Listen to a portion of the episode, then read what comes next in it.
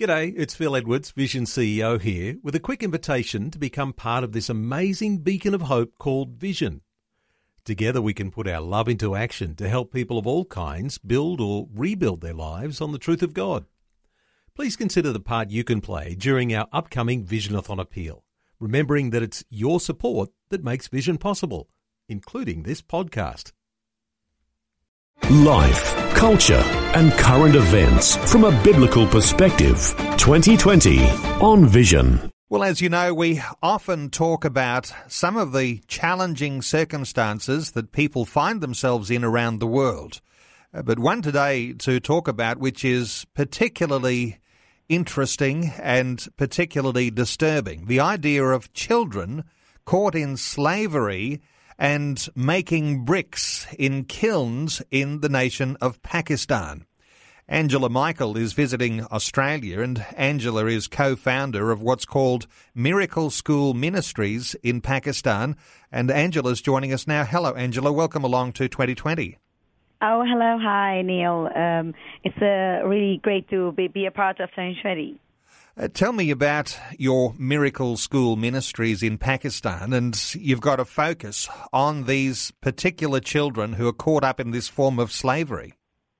Uh, yeah, the Miracle School Ministry established in 1999 uh, with the vision to help and provide education to the uh, brick kiln children in Pakistan um, because there are more than uh, uh, 21 million slaves around the world and 4.5 million slaves are uh, from Pakistan, in which uh, around uh, 90% slaves are uh, Christians. So our vision, Miracle Ministry's vision, is to provide uh, education to the brick kiln children who are the bonded slaves' children, as they are uh, uh, living in a misery and they have a really uh, very tragic life, and um, they are being present or slaved by the uh, mafia, uh, brick killing mafias in uh, Pakistan.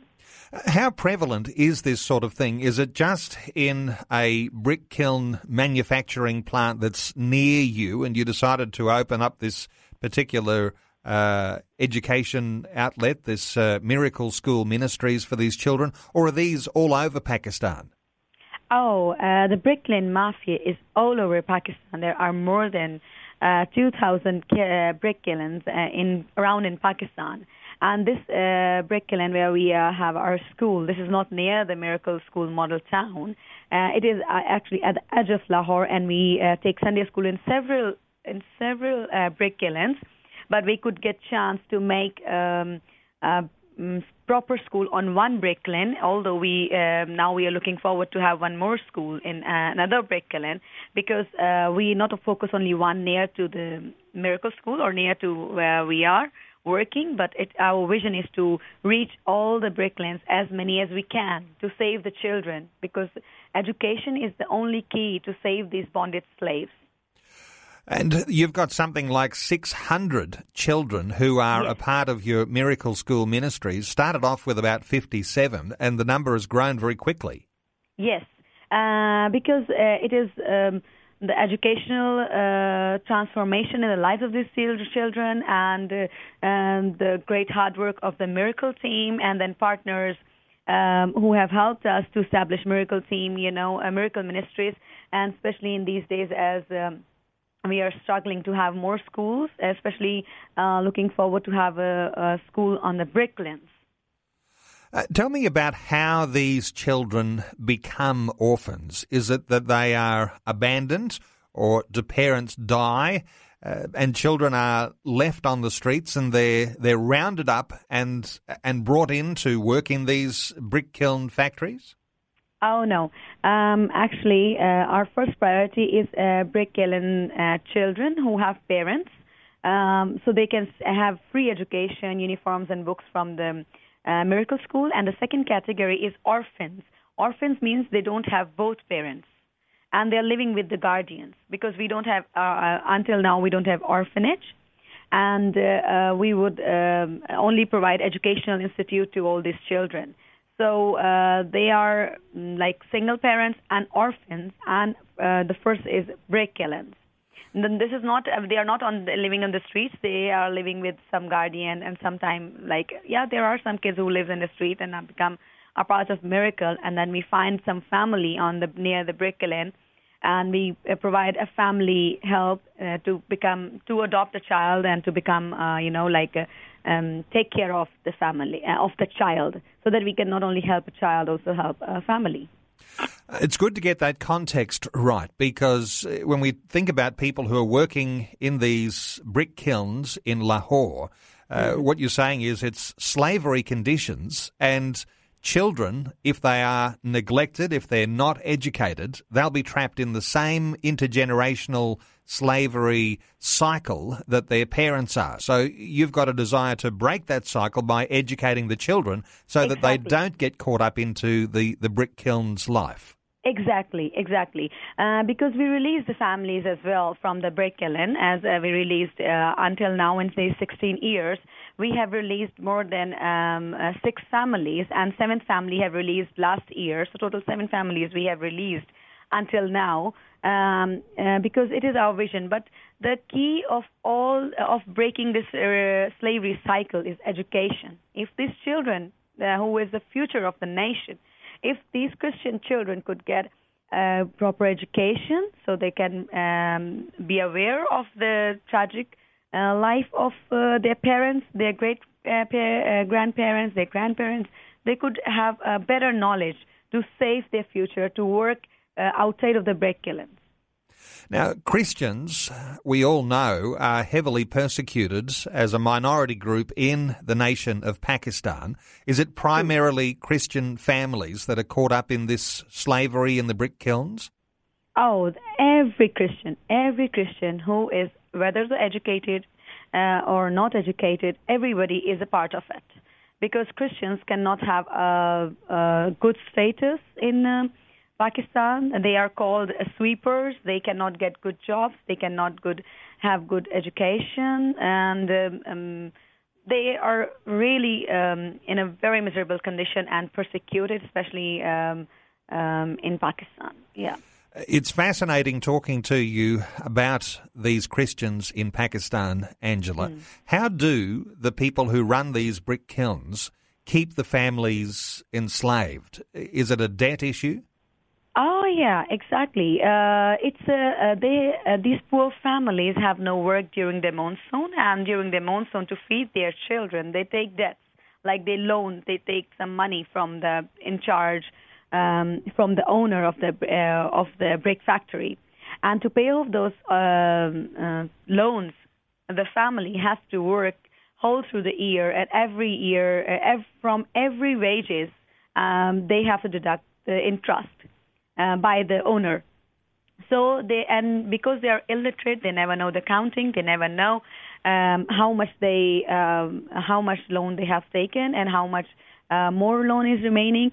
So they cannot um, have the counting. So that's why they have to pay those debts off. They are continue uh, working there, and they cannot run from there because uh, the owners are not uh, simple people. So uh, they get a very uh, good free wages, and they uh, make their business and profits um, on you know in the brick kilns. Uh, actually, this um, the key is that uh, for 1,000 bricks, they can get one family have to make 1,000 bricks, and they have to get 300 rupee per um, per 1,000 bricks. And from those 1,050 rupees has been deducted, so 250 rupees they get it. And it is really nothing. And in the market, one brick is being selling uh, 15 rupees each. So you could multiply 15 rupees with 1,000 bricks, and he made only he paid only 250 rupees, which is uh, like 2.5 uh, dollars to that family. So you could imagine the profit and the investment. So that is why these slaves can never run out because they are innocent, poor, illiterate people, and they never know what is happening with them. And it's, as you say, they become trapped in a cycle that they cannot exactly. escape from. Uh, stay exactly. with us. Angela Michael is our guest and a fascinating insight into one of the many ways that Christian minorities can be persecuted in lands where there is a high persecution of Christians. Angela Michael is co-founder of Miracle School Ministries in Pakistan. Angela, stay with us. We'll continue our conversation in just a short while. Well, we are getting a fascinating insight into what happens in some nations around the world by focusing in on Pakistan, where, as you know, there's only 1% of the population are Christians in Pakistan, and they are very highly persecuted in that land. Uh, we're talking with Angela Michael, who is a co-founder of a uh, an organisation called Miracle School Ministries in Pakistan. Uh, she's in Australia as a guest of Anglican Aid, and we're talking about families that become enslaved in brick kilns in the city of Lahore. In other words, families that are needing to make bricks in order to survive on slave level wages. Angela, as we talk about slaves and the idea of making bricks, our mind has to go to the biblical illustration of yes. the Israelites in Egypt. Is this exactly. part of is this part of your motivation that you want to see people freed from that level of slavery? Exactly, exactly. Uh, because uh, if you if you, you could see about the slavery in Pakistan, so this uh, brick kiln mafia is at its uh, peak. You know, it's extremist in the, in the country, and those poor people who are suffering with that, they are unable to move here and there, and they always would like to keep their kids with them to help in making these bricks. So it is really true that we are inspired by that verse in our Exodus, where it mentions about uh, the slavery, where the Israelites and all these people got slaves. So it is same like that. I think more miserable. Now, let me ask you about the value and the power of education for these children, because, as you say, there are some families who've graduated from uh, from being on those slave wages. Mm. How does exactly. this education? Tell me about the power of education for children in this uh, setting that you're in. The power of education is that in these 16 years, uh, our more than 98 children have done master's level education and they become um, they become like um, nurses, um, teachers, and um, uh, like masters in physics, chemistry, and civil engineers. So uh, they are, they can have a better future uh, through the education. They are, they uh, always help their families to get out of this misery, and they could uh, survive. You know, uh, so education is only the key that could bring awareness, and we always keep miracle children in, in touch with the community and with the new skills uh, like. Uh, computers and uh, and all these things. And after matriculation, we sponsor for the universities so that these children not only could have a basic studies, could have a master's or graduation and specialization in something, and that bore fruit that our 98 students have not only become uh, educated, they have good jobs in the Pakistan, outside the Pakistan, and once they were um, the slaves, but now they are really better, and they could help their families to have three times a meal in a day. Otherwise, these children cannot have a food once a day and they never know the counting what the the counting is you know.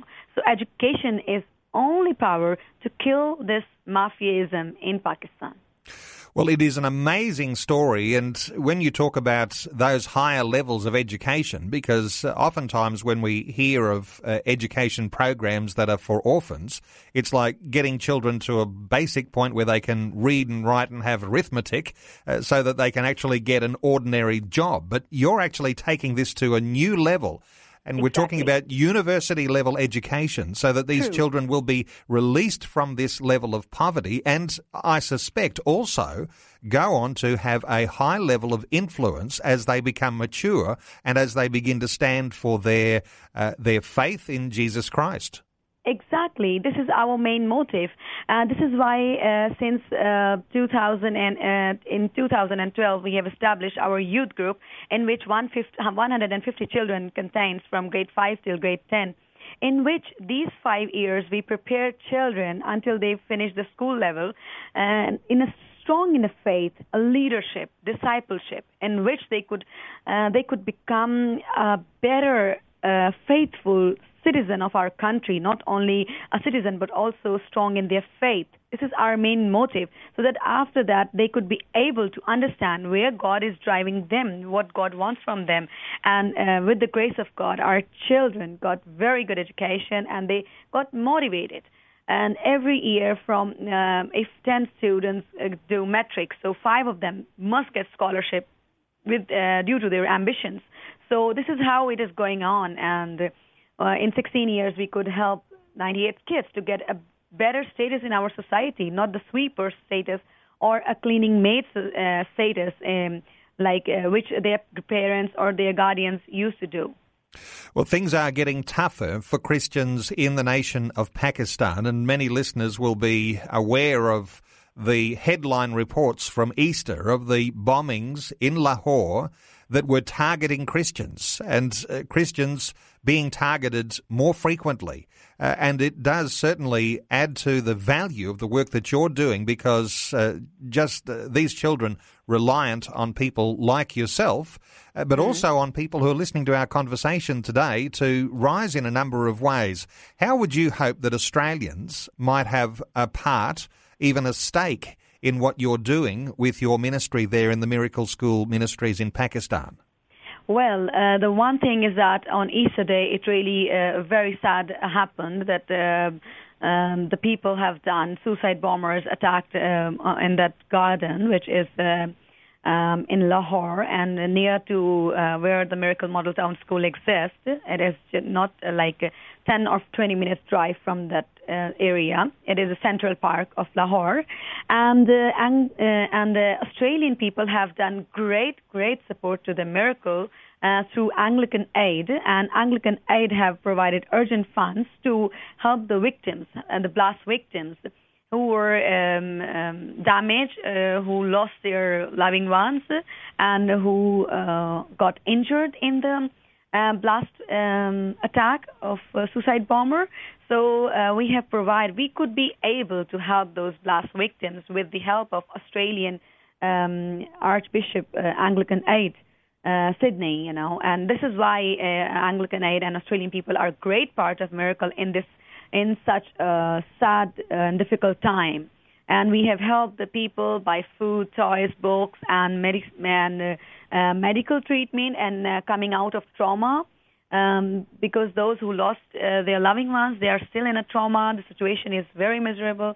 We have helped by the funerals of the people, uh, for for the Christian people, and for everybody. We we did great job only because of the help of Anglican Aid. Well, I'm sure that there will be listeners who'd love to connect with the good work that you're doing in Pakistan. And uh, you mentioned Anglican Aid. Well, there is a website that I can point people to, and yes. no doubt they can connect with you and support in whatever way they're able.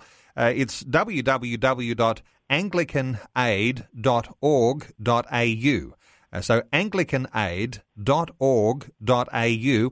And we've been talking with Angela Michael, who is co-founder of the Miracle school ministries in Pakistan and uh, educating children who has who have families enslaved in the brick kilns of Lahore, and the only way out of being trapped in this in, intergenerational slavery is to have an education. And we're not talking just uh, low levels of education, but university levels of education that will set these families free from this level of slavery and uh, also enable potential change and ministry of the gospel to come in later times.